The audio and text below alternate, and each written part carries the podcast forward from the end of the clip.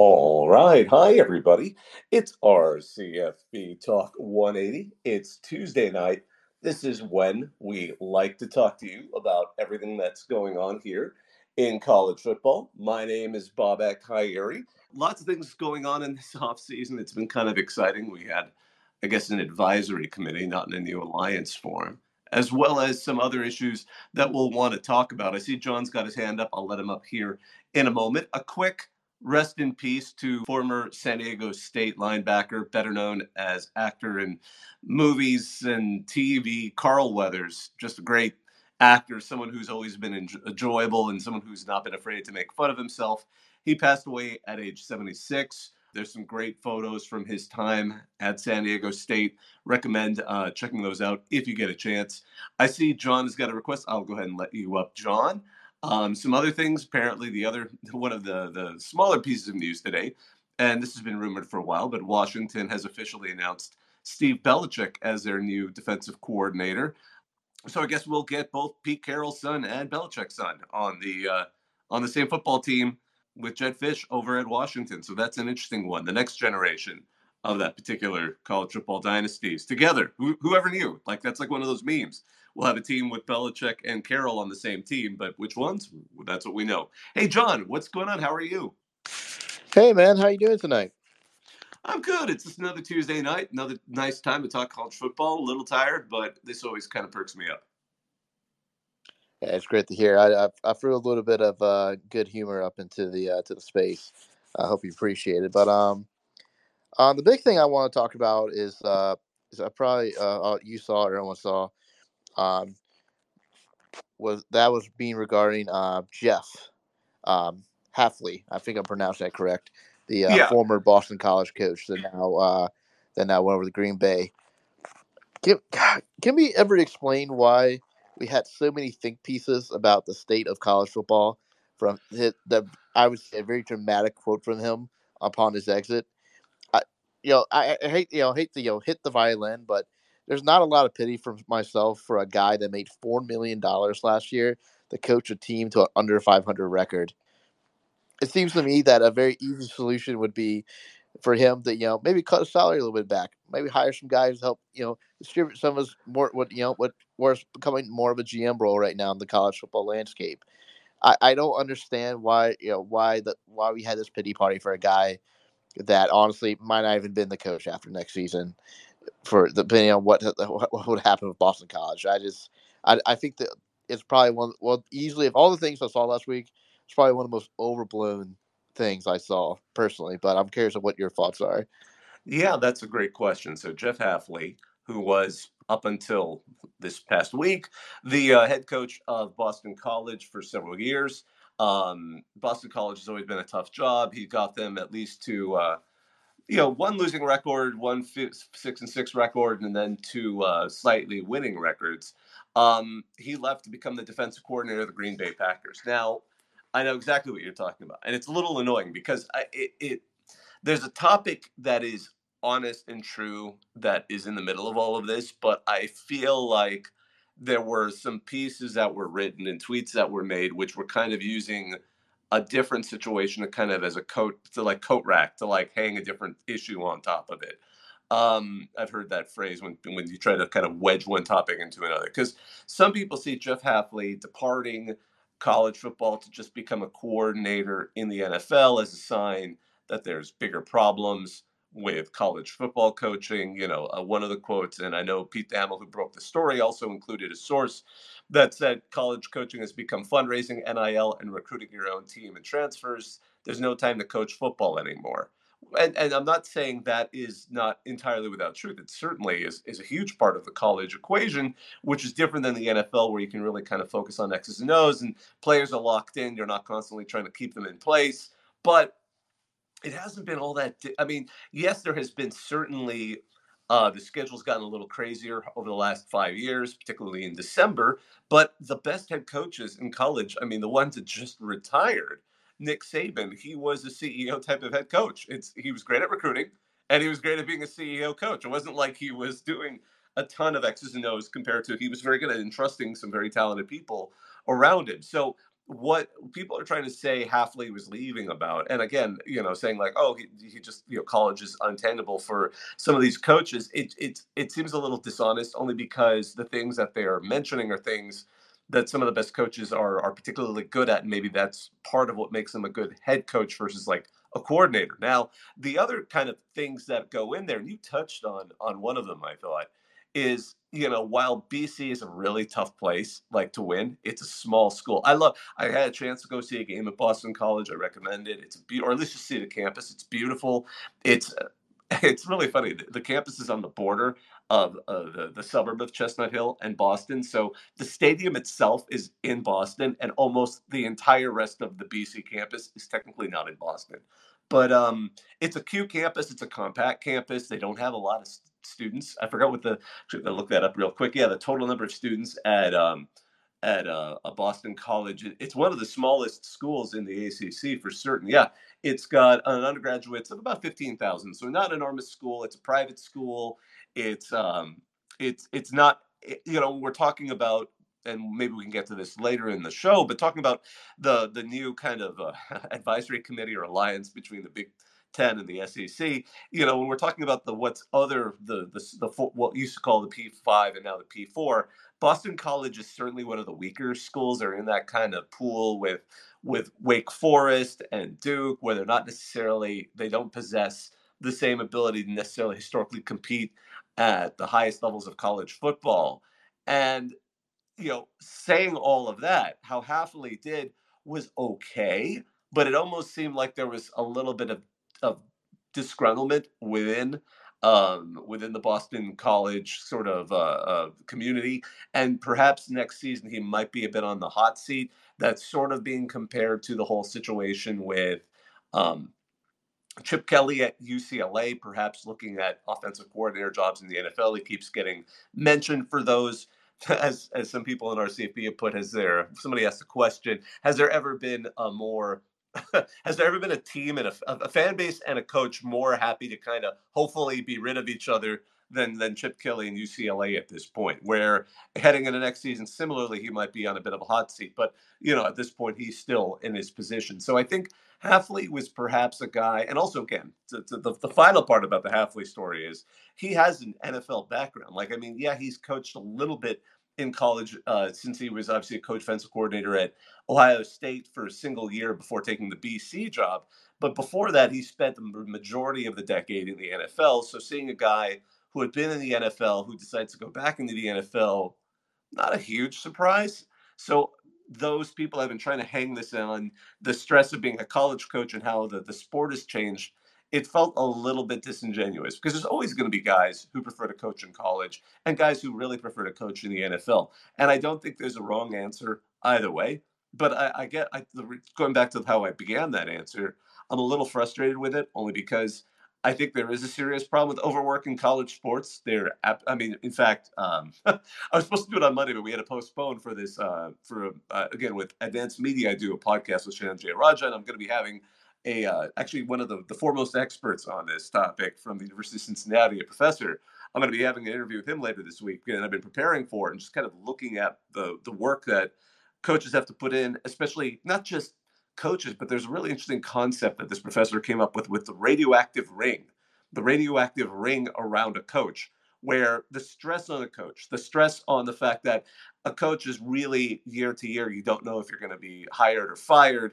Um, and that stress tends to bleed into the rest of the staff and um, not just the assistant coaches, but like the folks that support the team, like the physical, the the, the probably the the trainers and uh, the medical staff, and it, it's just this kind of stress that creates a, a, a, lifestyle that is difficult and that and kind of crosses that line between being very focused on work to being perhaps a bit of a workaholic. So, all of that said, though, the more you look into it, you have to ask yourself the question there's always going to be people who want to be college coaches. There's always going to be people who want to be at the top level of college, even if it's a struggle of a job. Because you know, if you go to a school like a BC and you do really well, um, you'll probably get an you'll probably get hired by or at least an offer at an even better program with even more money um, unless you decide you want to go in the NFL or, or maybe some people really love being at a certain school and retire there but it's a big question you asked and I'm glad you did because it's been one of those those big discussion points uh, this week, and and how people have been trying to frame Hafley's departure to the NFL. I think it's less a problem with coaching uh, in, in, college in general, although there's certainly a problem. I think it's more of he's getting he probably is getting a little tired of BC because it's simply hard to win there, um, and, and he's done a fairly decent job, but probably not enough. And he was from the NFL, and he misses the NFL. I think that might be just as explainable. hey, Ski Mask yeah, what's going on? I mean, oh, sorry, yeah, oh, go ahead, John. Go ahead, John. Oh. Yeah, I was just gonna say, you know, as a, as a group of five a fan, I, but the, the the pity only goes so far, man. I, I mean, I'm I'm watching coaches that make a fourth of his salary on the group of five level. You know, having I would I would debate even a more stressful job where you you are not only trying to keep your guys, but you're you were you're trying to get guys on the P five and the FCS level to come to your team year after year. And I I I understand they Boston College might have the same finances some of these teams, but, he makes four million dollars a year. That you, you're telling me he, there's not a couple dollars that can be thrown to a couple guys to help him do doing some administrative and GM work at the end of the day. I don't know. I just I, it, it's hard for me to to look at what his salary is, his performance at BC, and then and then you know I'll have, you know trying to throw these tears out at him when he says you know the game is broken and et cetera, et cetera. Yeah, no, no, I agree, and that that's part of the issue. There is uh, some of the folks making the comments, like Kirk Herbstreit. You're like, man, I think you've, I know, I know it's coming from a good place, but it doesn't sound all that sympathetic um, when you have someone who's yeah, a millionaire Kirk, yeah. asking us to cry for another. Yeah, yeah, oh, yeah, I know. Kirk, Kirk kills me because that's that's that's like a BP executive asking why is global warming a thing? Why why is why are the ice caps melting? Why he's pumping oil? right out of the ocean. I, the, yeah, that that yeah, that's a whole nother discussion though with with a, with an ESPN figurehead talking about the how how much college football has changed. yeah, okay. Absolutely. You know, um, one thing also, this kind of just, uh, and I just want to kind of throw this out there. One of the people that that's obviously been heavily discussed about potentially replacing uh, Hafley is Bill O'Brien, who was just hired as the Ohio State offensive coordinator. Um, he apparently really wants the job, and they want him. They're just kind of hammering out the details. There was a really hot. I I wouldn't say the hottest take, but but I feel Dennis Dodd got a little bit of heat for this. But he's like, you know, there's a reason he felt that he would take that job, and it was actually trying to tie it to the Michigan rivalry. Because if Ohio State doesn't beat this is this is Dennis Dodd. If Ohio State doesn't beat Michigan, uh, you know, O'Brien has to consider he'd get blown out with the rest of the staff. So he said like he'd get fired with with Ryan Day and all of that stuff after less than a year. And he thinks there's uh, better security at Boston College.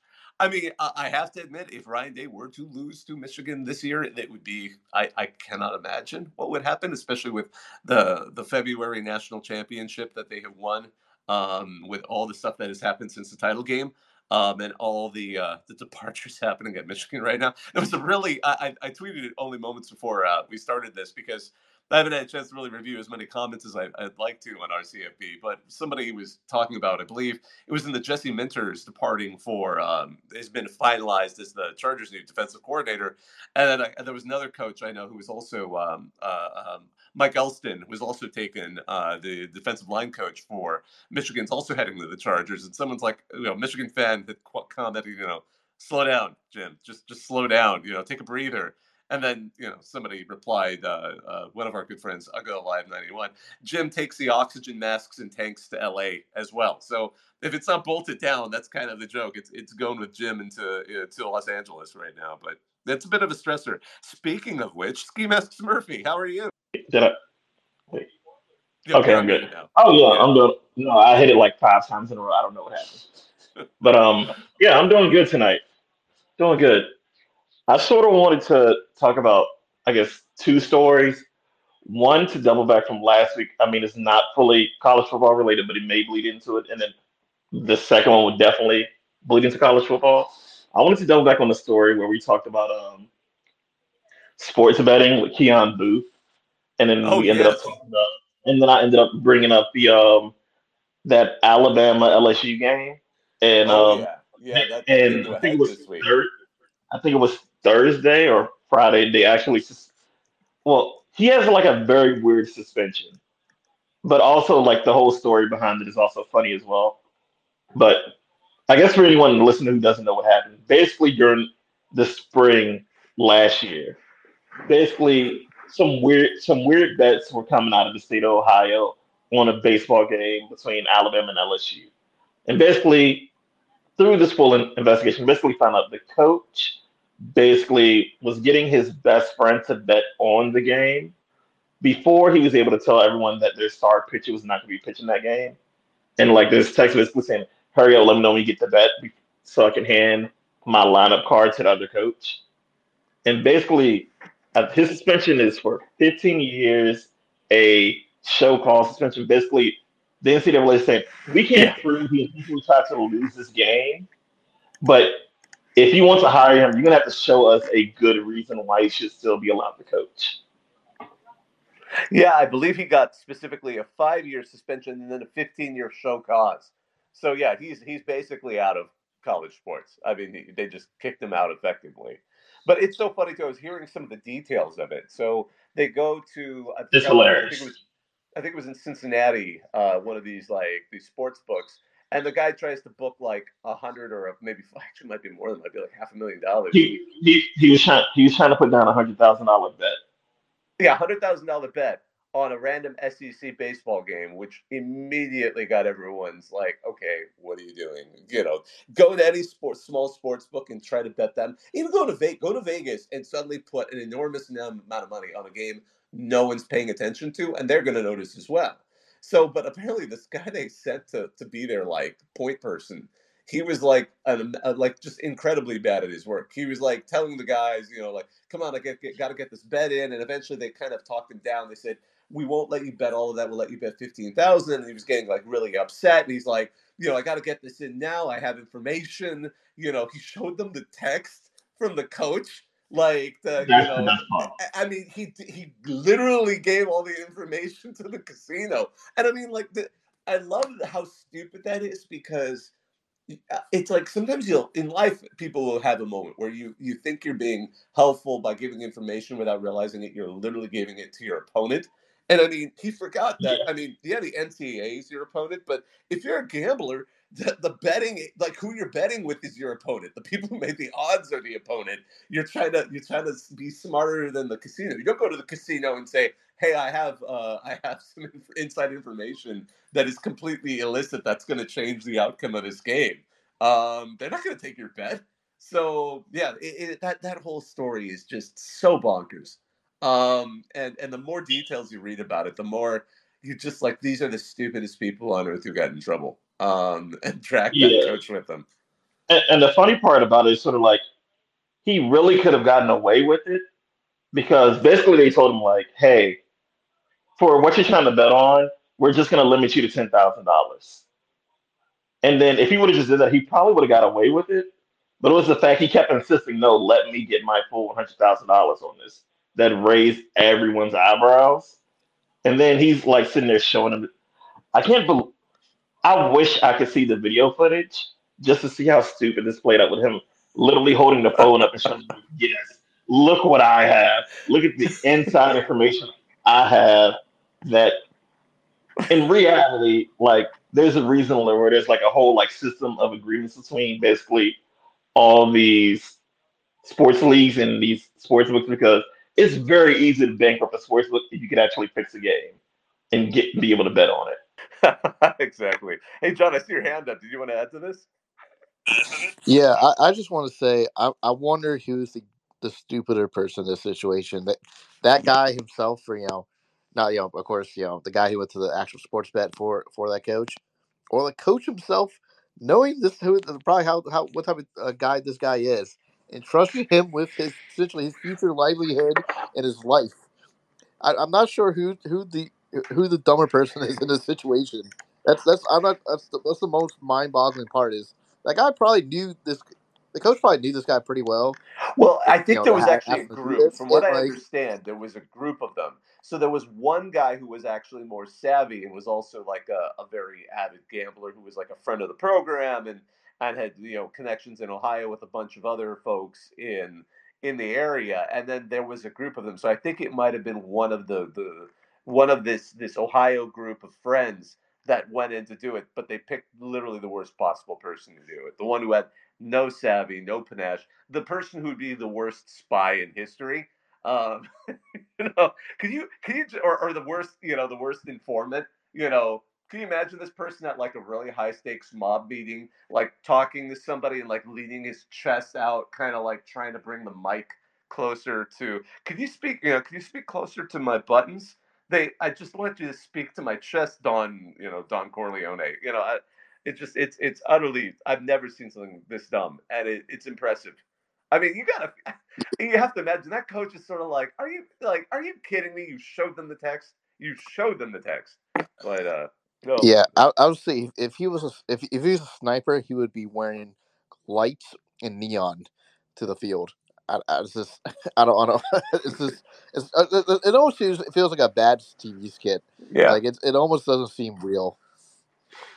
Can, can you just look this way? Just look this way. Let's say, yeah, so imagine like the the enemy at the gates, the bottom battle of Stalingrad, and seeing him as a as a sniper. Just hey, can you Nazis like look this way? Don't don't fire weapons just raise your hand. Um, anywho, uh, another thing, obviously, I've kind of touched on a little bit is uh, the SEC and Big Ten have formed their advisory committee. Um, where it's going, you know, we're it's like, are we going to get them being nefarious and pushing people out? I mean, let's let's be clear. The next two seasons, we have a 12 team playoff for sure, but there is no plan for what comes afterwards. So I'm pretty sure, at least for the 2024 and 2025 season, we're going to have a 12 team playoff. Things are going to go as they are, but it's it's people are not without reason to be a little bit wary of where things are going. I mean, suddenly you have the two biggest conferences coming together now. Are they going to be a benevolent dictatorship. I don't know. Maybe dictatorship's not quite right. Maybe you know, tram, triumvirate. You need one more. But are they going to be like the uh, a duopoly kind of you know dictating how things are going to work? Um, there is a thought because, for example, the NCAA seems to have accepted the fact that things are going to change, and that's when you had um, Charlie Baker, the NCAA president's proposal to create sort of a break, not breakaway, but like a new division for the top football teams but I'm not sure it's going to be enough, especially with all the litigation that's coming. And the NCAA is pretty much doomed. Um, not doomed, but I mean their their ability to stop things from going. I think to employees, especially what we just uh, so happened at Dartmouth of all places, um, seems to be pretty uh, tenuous at best. There is the thought that, and and it's an interesting thought that has the NCAA just lost so much credibility. Um, the name has been so tarnished that maybe this would be an opportunity for um, a new association sort of spearheaded by the SEC and Big Ten. Perhaps they would need to be included. I think the problem is they have to be careful. We saw what happened in soccer when people tried to form a super league and you ended up with revolts in a lot of random places. I, I don't know if that might happen, but if the Big Ten and uh, SEC were to suddenly say, like, okay, let's create a new football only division uh, association, we'll create a commissioner, you know, some people said Sankey would be an interesting one. I mean, the dream would be someone like a Nick Saban, but let's let's try and make top college football its own conference, and then move everyone back in every other sport in the NCAA, keep it there, and maybe even go back to the old conferences to make a little more sense out of it. I mean, that, you can go into dreamy land there a little bit. I mean, but realistically, though, I think, for example, this week, uh, today, at yesterday, I should say, and today, uh, there is the CFP meetings going on in Dallas. And the timing was kind of interesting because they seemed to be quite skeptical about what was going to be taking place, how things were going to turn out. Because, of course, the way the uh, CFP decisions are structured, it has to be unanimous vote. And the Pac 12 the, still exists with two very, very upset teams in it. Uh, and they are not likely to necessarily want to just go along with everything. Um, so there has been a rumor that they are trying to and maybe this has been I haven't had a chance to read all the news this evening, but they are trying to leverage their ability to hold up all decision making on promises for payouts that would continue beyond 2025. Based on what I just said earlier, you can see how that might be a problem because if there is no playoff arrangement beyond 2025 and this new SEC Big Ten arrangement decides to create a new playoff where all the college football teams would go to, they might just wait out the remaining the the, the surviving Pac-2 teams um, and and see where it goes. I'm not saying they would totally box them out, and not want them to participate in a new particular uh, uh, football playoff or football organization, but it seems like that may just contribute to potential loggerheads on where this might go. Now, again, I, I, will acknowledge the potential dark scenario here. The evil scenario would be the two conferences decide to just make it about themselves to take their 34 teams and stage their own national championship. I mean, there would be a TV market for it, certainly, but it would antagonize, it would create a lot of stress. And frankly, is again another point I've heard, and I believe it was um, uh, uh, Dan Wetzel had pointed out, it's like you got to play somebody here. You got to play other teams. You know, you, you don't want to just keep playing the best teams. You do want those FCS programs, those G5 programs, as well as frankly, you know, some other of these the the, the other teams that are in the the other the mid two or the the other part of the P four. That uh, John, I see your hand up. Uh, I was going to say, uh, I think you guys kind of summarized it best in, with the NCAA, where you mentioned you guys put that fake gravestone was saying we've tried nothing and we're all out of ideas. The NCAA like did this to themselves. They they've had decades in that really you know approach this issue properly, and they've really just put themselves in this hole because they have been completely non-proactive and really anti-proactive when it comes to the, comes to the sport as a whole. Absolutely, yeah. They've been too they they for the longest time wanted to just pretend like they would win every case um, and would operate under that assumption. And finally it came apart you know there was and i know it's it's behind a paywall for a lot of people but there was a decent article uh, by Stewart Mandel in the athletic kind of going over the 10 of the many moments of watching the ncaa's power erode um, since 1977 when uh, tark the shark first challenged a uh, a decision to uh, punish him uh, you know, by the NCAA. But it sort of shows how, again, you know, t- especially in the last, I would say, 20 years, the NCAA kind of had a hints that things were going in this direction, but never created a contingency plan. And so, yeah, as soon as NIL was the greatest example, when California um, passed the legislation and then the NCAA slapped them down in the Alston case, uh, slightly different reasoning, but made it clear that good luck trying to trying to win in any courtroom. If you come back here, we're gonna we're gonna break you apart or at least hit you again. Um, that that really caught them surprisingly flat-footed because that's the thing. I mean, right now with what Charlie Baker's doing, you can sense that at least they have the concept of contingency planning.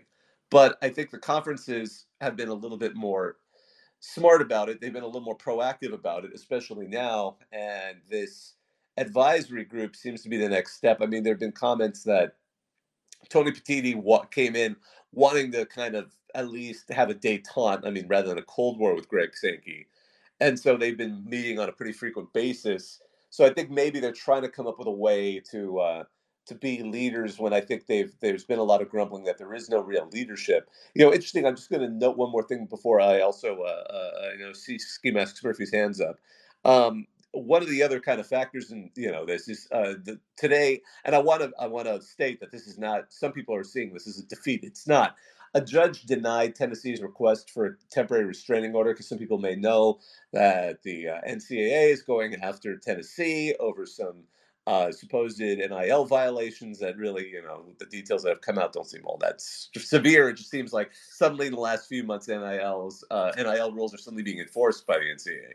But um, Tennessee and, of course, Virginia joined their uh, uh, attorney general in challenging the law. But Tennessee requested also a temporary restraining order, which would basically, eh, like, it would keep the NCAA from being able to enforce its rules. Now, this has worked before. Um, in in the state of West Virginia, states managed to I mean, last month or two, actually, now I guess it's two months ago in December, put a temporary restraining order on the NCAA transfer rule because they were trying to bring back the transfer rule into force, where undergrads wouldn't be able to constantly move um, without you know not not talking about the graduate transfer rule, but to, to reduce the number of transfers. And it got successfully not only well. The case hasn't resolved, but they got a, a judge to agree to do a temporary restraining order. So the NCAA had has not been able to enforce it, so the door is still open to whoever wants to transfer in the portal. Um, this particular situation, the judge said, while it seems like the merits of the Tennessee Virginia arguments will probably win, or at least have the ability to win um, under Sherman antitrust law, he didn't see the value in in granting the temporary restraining order for now. So that doesn't mean Tennessee is lost. It just means there's somewhat of different standards, different bars of requirements to, to grant certain things. And I, he just, this judge didn't necessarily see the necessity to rush this temporary restraining order through and feels it's fine just letting the case move forward while noting that it seems like the arguments of Tennessee and Virginia may be strong enough to defeat the NCAA on this particular issue. Um, Ski Master Murphy, what's up? Yeah, you so you sort of started leaning to the second topic I wanted to talk about. Um, so I think it just happened like yesterday, but I didn't dig too deep into it. But Dartmouth winning, well, seemingly winning their case, similar to Northwestern did years ago with their mm-hmm. basketball players, now being considered employees of the university and can potentially move towards unionizing. How do you feel about that, and what do you see happening this time versus what happened with Northwestern? Yeah, it was interesting because this this case in so to give people a, a heads up. So out in Dartmouth, which is of course you know right on the border of New Hampshire and Vermont. It's in it's technically in New Hampshire, but the Ivy League school was had an NRLB, pardon, NLRB, National Labor Relations Board regional ruling because they break up this federal administrative uh, organizations broken up into regions. So the the local region decided to rule that uh, their um, that uh, the union election for Dartmouth's men's basketball team could go ahead and move forward uh, the uh, region one, and it's not a judge is kind of a, is, is a weird way to phrase it because these are administrative laws a little bit wacky. I mean, it can be appealed to a like a higher court, but it's it's slightly different than let's say like a, a traditional court ruling. But Laura Sacks of the of the region one, which is based in Boston, and, and whereas this is the closest district that's in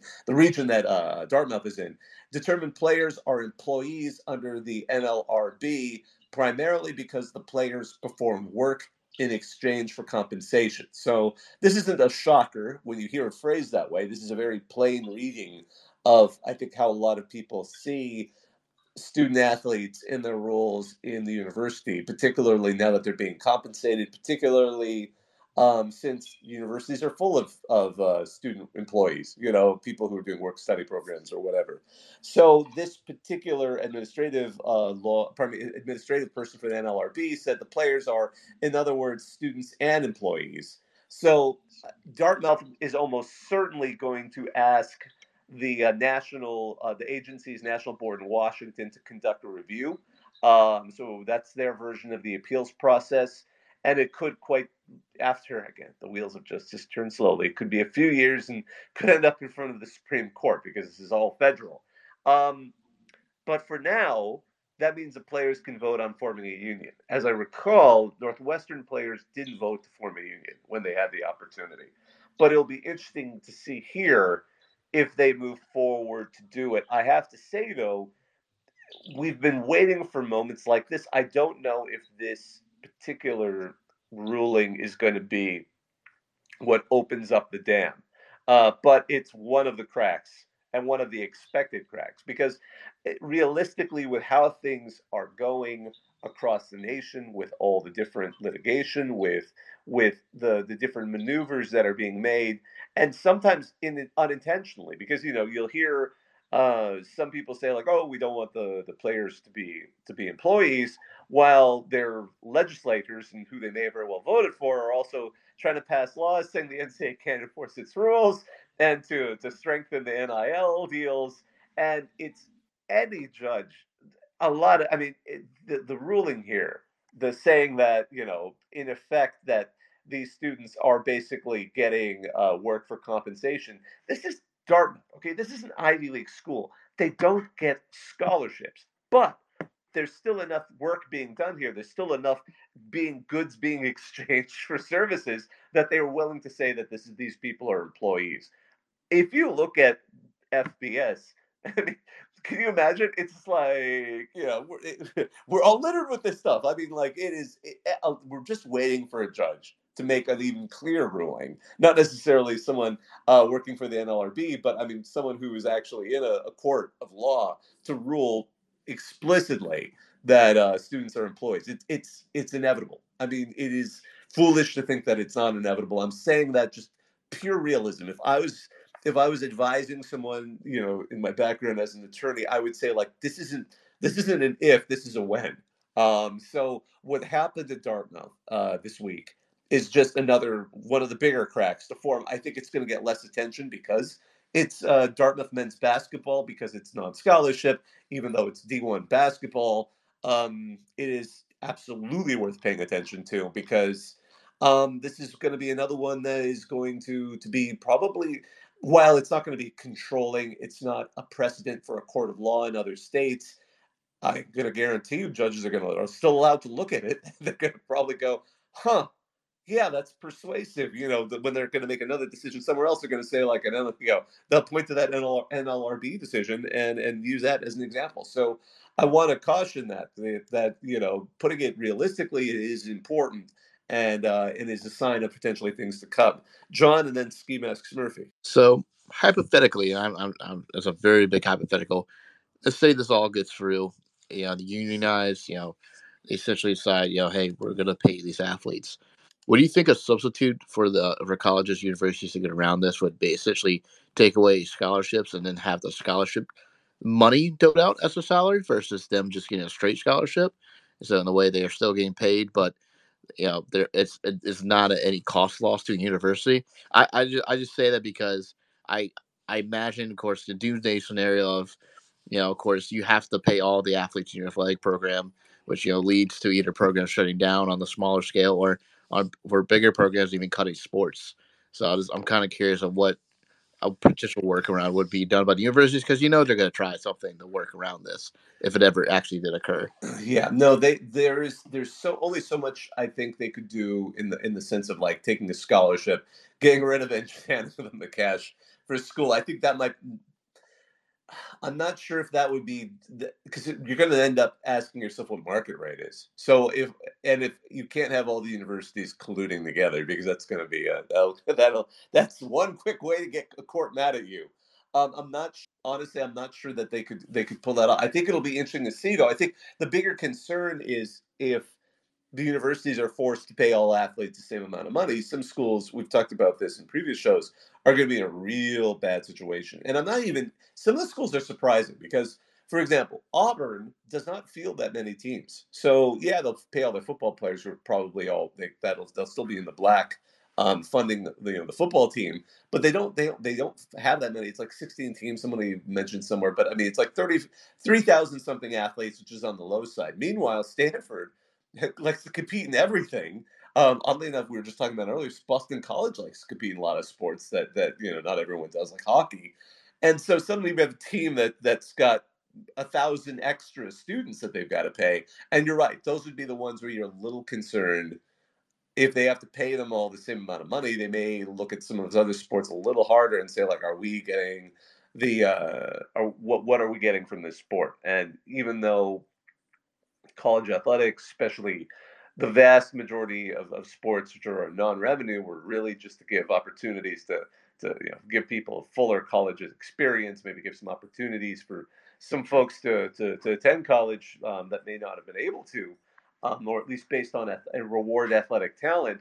They're suddenly forced into a uh, a cost benefit analysis that may not be tenable. Now, the the hope is that and this is where it gets funny. The idea of creating a separate association, either I'm not sure Charlie Baker's, even though it's within the NCAA, would still kind of apply. But especially, let's say hypothetically, this new SEC Big Ten Advisory Committee creates a football-only rival to the NCAA. That would be competition, and that's good because then suddenly you actually get a lot of the courts off your back. And if we allow the football teams to be in their own little zone with their own rules, perhaps what's affecting the uh, the rest of the sports might not require the same amount of uh, difficulty, especially if they if it, it, might cut down on the amount you have to pay everybody. But I, the idea of taking a scholarship and just getting rid of it and paying them the cash, I'm not sure that would be enough um, for a lot of reasons, and, and certainly it would, it would create. Uh, there's got to be some ripples there. Um, it's an interesting idea, though. Yeah. Yeah, could could they work around and call them seasonal employees and then try to use that as a you know as a way to work around like quote unquote? yeah, all are yeah. They all go back home over the summer, so they're migrant workers. Yeah, I, I, I was trying to imagine like some of these arguments. Oh my goodness. Um, Ski Mask Murphy, you've been really patient. Oh yeah, I was gonna say that. Uh, it feels like, I mean, it took a while for for uh, Northwestern to do their case, and now Dartmouth really only like 10 years later. It feels like a lot of athletes are going to be able to keep making this case again and again to at least be considered somewhat, at least minimally part time employees because, like, it's within the agreements of the NCAA that no student can participate in more than 20 hours of athletic athletically related activities. But everyone knows like these schools, because it says no more than 20 doesn't mean they're not going to push it and they basically require them all to get you know four hours, four days a week. Then their competition day. then like a little bit of stuff outside of that, like in football, like reading your, trying to require you to read your playbook and stuff like that. And then you also have like the, I know Alabama abuses it to the most, like that um that the out of school period where class is no longer in session. So um basically like that 20 hour limit does not apply per week anymore. And they just, you know, put them through the ringer, which is normally their time building up to the um to a playoff or national title. And I think like once you add it up, it's gonna be easy for like athletes keep making and making this case again. I think eventually the NCAA is just gonna lose. They're gonna have to figure something out soon. Yeah, and that's why you know, as as crazy as it sounded, I, I'm wondering if this is the the the, the way it'll have to be that the NCAA will not necessarily be gotten rid of, but they'll just simply happily allow football to depart because that's the thing too. They don't make eh, for those. I mean, anyone who's listening usually in an off season probably is a little more knowledgeable about this stuff. So I'm not trying to to say y'all don't know this, but I mean, the NCAA doesn't really make money off of football. They make it off of college basketball tournament. That's that's where they make the, the vast majority of their money. Maybe in another 10 years they'll even make a little bit of money off of the uh, the NCAA hockey tournament. I think they do make some off of it, but you know, uh, only it's it's not nearly as big, and it's really just the Frozen Four. But the uh, you know, it was interesting too. I believe the CFP only has to pay the NCAA like ten thousand dollars per game. Like that is literally because it it's just the flat fee. The, the NCAA just hasn't changed the rules, so they they treat it just like a bowl game. Um, even though the amount of money there is obviously quite a, a bit higher than that. Uh, so you know the idea of them leaving and creating a football only conference that removes them from the whole issue that could affect because again I'm sympathetic more than most people are to the NCAA not because I think they're right I think they've made so many mistakes but because they also have so many teams that are in you know not only the rest of D1 you know including FCS but they have D2 and D3 so there's a lot of schools out there that are watching all of this, kind of a little nervous, kind of a little horrified because, you know, I was just having this discussion the other day with someone. I'm like, you know, every now and again you'll hear, oh, you know, usually once or one or two teams a year, one or two universities a year announces, we're adding football, we're adding an NAIA football team, we're adding a a D3 football team. And, you know, even a D2 football team it's it's often a ploy. You'll usually see the schools a little on the smaller side, um, especially if it's a private school that has been kind of dwindling in enrollment. Uh, you know, adding a football team, suddenly you get, you know, even D two, handful of scholarships. You're going to get a bunch of non-scholarship people that are paying retail price to go to the university. And the idea of suddenly disrupting all of these, these are not athletic departments that can afford to pay anybody. So uh, there might be ways around it. I'm not sure, but even at the D1 level, can you imagine? Well, I mean, you know, I hate always picking on them, but what will this do to poor old Akron? You know, there there's a lot of questions if Akron should even, you know, when they were they were people may not realize they were not. I mean, it was like '93 when they moved up from FCS. Um, will they end up being like Idaho and having to eventually move back down, or will they just have to, to drop a bunch of sports? You know, it, those are the other teams that I think are in concern, and I think that's why the NCAA sometimes acts a little strange, and why I think maybe the way things are going, they would be a little more relieved if the uh, SEC and Big Ten and their advisory group just elects to create something for all these these troublemaking football teams to to go and move to so that they can you know go back to being an administrative organization that is more focused on uh, the other sports and all the other thousands of athletes that aren't being dragged into this. But it's a thought. I don't know. So, you know, another interesting thing. Uh, again, some of these stories. Apparently, we're going to get a new joint streaming sports streaming platform this year.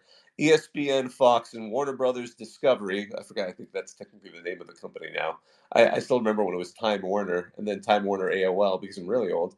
Uh, they are going to apparently create some joint streaming sports platform this year. I'm not going to be a fan of it. It's sort of funny. I, when I read read that, I'm like, they have come together to form what we're going to call a cable company, um, or it's like we we saw all of these the, the the cord cutting. We saw all of these streaming options. People have gotten really, I think, tired of them. Um, and uh, now it seems like uh, things just keep getting a little bit murkier. Uh, Ski Master Murphy, I saw your hand up. This is, just seems like another awful idea from all the. What is it? Is it like I don't know? They all do merges off. I don't know if it's even six anymore. Is it like the big four media companies now? But this just seems like another horrible idea that they've all cooked up, and I think they realize that um, sports is really the only thing on the only thing really on television that you know there's a need to see it live and see it actually happen because no one wants to watch a, a rerun of a football game when everybody already knows it happens like it's like trying to watch the super bowl on monday.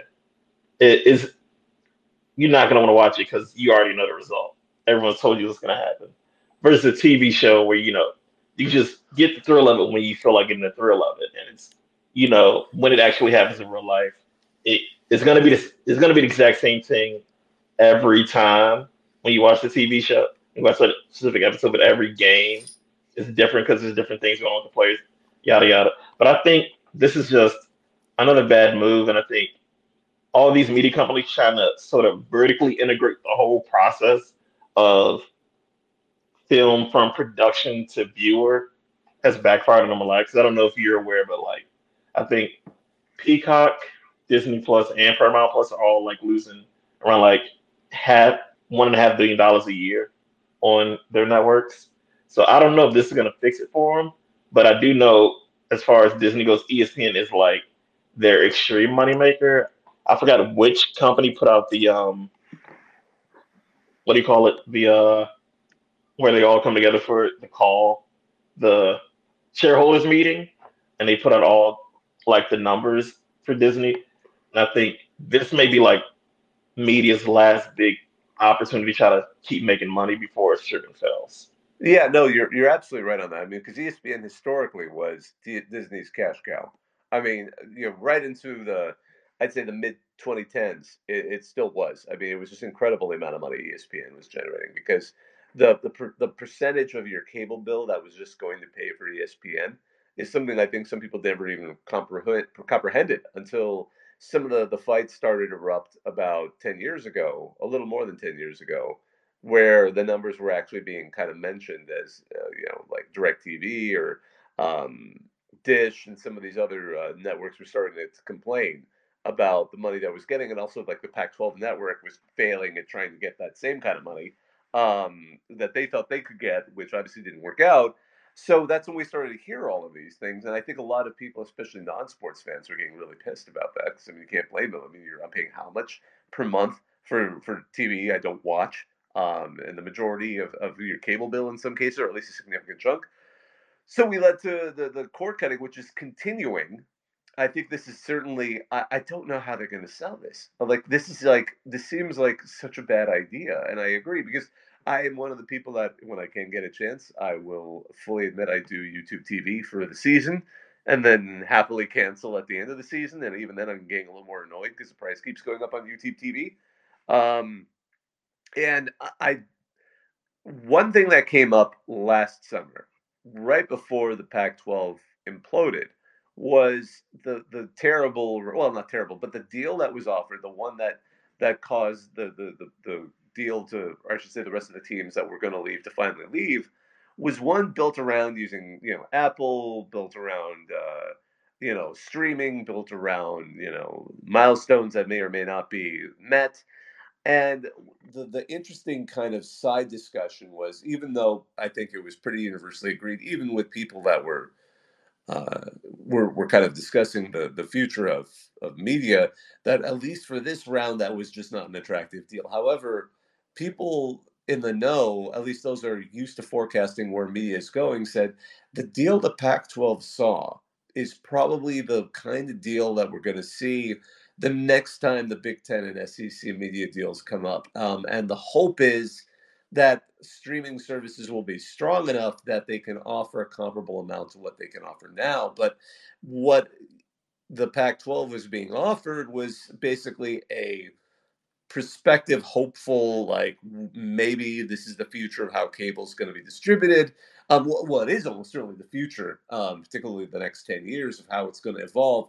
But the numbers just weren't close to what could be provided by traditional terrestrial cable channels. So, that is it, it's interesting to look at and when you look at this this espn fox warner brothers uh, joint sports streaming platform concept it seems like they're trying to come up with some kind of middle ground and trying to come up with something that works but i think it's also a sign that they're all frankly quite desperate because they don't exactly know how to match the the peak of this channel which was uh, sports channels about you know 15 years ago when they were at their the peak of their strength and you know control because now this kind of uh, the, the the cord cutting, which is again not necessarily I'm not not in any way denigrating it. I think it made a lot of sense, but this kind of uh, this kind of collapse of the cable empires into these disparate factions is, has sort of led to this. Uh, John, your hands up. Yeah. Uh, uh so two points. Um, first being, you know, I I feel at this point streaming, uh, you know, streaming services are you know and cable is just the animal farm analogy. You know, we we we essentially uh, chased out the uh, the farmers that were cable, and now the pigs are now just are playing human inside the house. I mean, just that's I we just hit uh, we're hitting that that crucial point where now it's we're really it's hard to tell the difference what was cable and what is a streaming service other than you know convenience. Um, second thing I was going to put, uh, not as related, but you know, I, I, I see ESPN lose money every year, and especially on streaming. I I, I beg the, ask the question, what what where are they losing the money at? As someone who recently got into ESPN Plus, I felt bamboozled for what I was paying for. It, it barely works half the time, and when it does work, I feel like I'm watching something that was recorded on a 1986 camcorder. Two guys commentating that sound like they came from a local bar, and it like it feels like the whole thing is running on hope and dreams. I, as I I'm just really curious where ESPN is losing the money at at this point. Well, I think part of the loss is just the reduction in the amount of cable subscriptions. That's what is that's what's been hurting them. Um, and it's interesting too because that's been that's been a bigger question in a lot of business reporting on what's going on in media. You know, I remember there was a New York Times article over the summer about how ESPN went from like Disney's financial engine to kind of a problem. And uh, the concern is ESPN's best days are kind of behind them. Uh, again, as Mask Murphy provided a tweet that's now at the top of the um, the screen, but it, it, kind of gets into the, the the details he was talking about, where you know, you know, at a, a shareholder meeting, um, ESPN still delivers more than sixteen billion dollars for Disney's financial year in 2022, um, and 2.9 billion dollars in profit. Uh, so that it is still, I guess, it is still a bit of a moneymaker, at least overall, but it is decreasing, and that is the bigger concern. And I think everyone has watched this slow decline, um, and that's a concern because it's remember what Wall Street wants is growth, and if ESPN isn't actually growing, that's making Disney put puts Disney in an awkward position where uh, at least for their own because i mean ultimately they, they only care about the shareholders um, they're not gonna they're it's not where it was and it, it forces them to look elsewhere. Uh excuse me Murphy, i know your hands up um, or was up uh, oh you, you you were basically explaining what i was what i was gonna say after i put put the information up on the summer jam screen but yeah i think it's a little surprising i think most people will be surprised like how much ESPN and ABC Sports are like really like a massive profit arm of the total conglomerate that is Disney. And I think, yeah, to go to your point and what and what John was trying to question is like, it's not that you know ESPN's doing bad and like they still make a good profit. It's like because the numbers just slowly going down. Disney's worried, and I'm guessing if we looked at other similar companies, they'd probably be worried as well. Their sports packages and how it's all really just connected to cable and how everyone's cutting the cord. But yeah, John, to your um, ESPN Plus statement, I mean, for me, when I first got it for for five dollars a month, it's a lot of content, but it's like uh, I don't know. There was like that one network before it became like the ACC network, where it's like you're you're literally just seeing like all the regional games, and it's yes. little yes. Because I've well, watched, it, um, it, feels it, it, it, it feels like they're filming. Yeah, it, it feels like they're filming the games on a potato. Like I don't understand. Like how how I feel like if someone could bring their iPhone, I could watch the game better on the iPhone versus yeah. some, some of the camera work I see sometimes. Yeah, a, a, lot of those games you you can tell ESPN did not provide any of those cameras. It's whatever yeah, they had. I believe they hired local production crews to kind of cover this because they simply don't have the, the, the sheer amount of equipment to cover all of those, and they you know hire local uh, talent to also do that. It's almost like the farm version of uh, it's like the minor leagues um, which I'm sure. Oh gosh, I, I know exactly the network you, you're talking about, and it's bugging me because I've watched it before. Oh, uh, the predecessor to the ACC network that used to carry all the the the, the second tier games in the in the the east and the south, the mid Atlantic and the southeast region. Oh my goodness, try to remember that one, but I'll, I'll, remember in a second. But yeah, no, I, I, I see what you're saying there, and, and that's a, one of my favorite games I ever watched. I may have mentioned this in the past is a New Mexico State game when they hired when they hosted Minnesota, and the only people they had to film the game were actually the student, uh, like New Mexico State's like student TV, and New Mexico State might be like, I didn't know they had a student TV, I didn't know they had a film pro- production or whatever. They, they, they I'm not sure it was like a full on school. So that was some of the strangest camera work I have ever seen in a college football game because it was literally undergrads trying to figure out how to film a uh, New Mexico State versus a Big Ten school. It was chaotic. It was a mess. But and you felt bad for them because you're kind of like, you know, I don't know if I would have done any better in undergrad, but you're kind of like, I'm watching a college football game where they're all learning on the job, and it felt kind of awkward, and it was very uh, someone who who lives in Minnesota kind of fit the Minnesota thing. I mean, it's either that start there and end your season in the quick lane bowl. That that's that's Minnesota football for you. Excuse me, ask Murphy. Raycom Sports. I had to look it up. Yeah, but there was another one too. It wasn't just Raycom. I swear. Um, Raycom, I know Raycom Valley has a different amount of them. Spectrum had their own ones, but it was Raycom. But it, I know the other Jefferson one. Pilot, Jefferson Pilot. That was there. I think they were related because I, I remember you'd occasionally see the Jefferson Pilot logo come on, but uh, they I guess they were related to Raycom in some form or another. But uh, that that reminds me. the Spectrum Sports as well too was one right. That sounds about right, and I think they still technically have the license to the Hawaii home games in some way.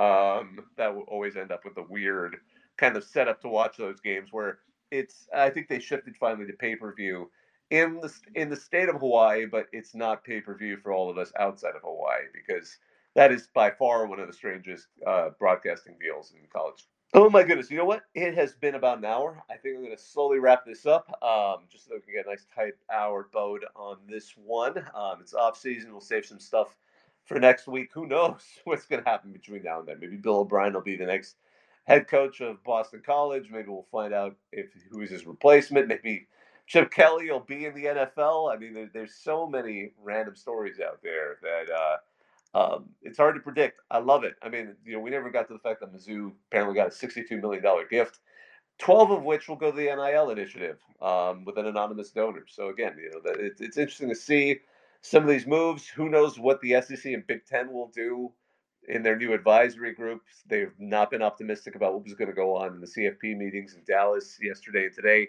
we'll see. There's so many things that could go wrong. John, I see your hand up. Did you want to add something before we take off?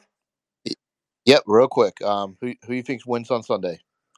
Oh man, NFL. All right. So I have a good friend who's a huge NFL guy, and he invited me to because uh, his team, and, I respect this. He stuck with this way beyond where most people would stop. So he was a huge Joe Montana fan.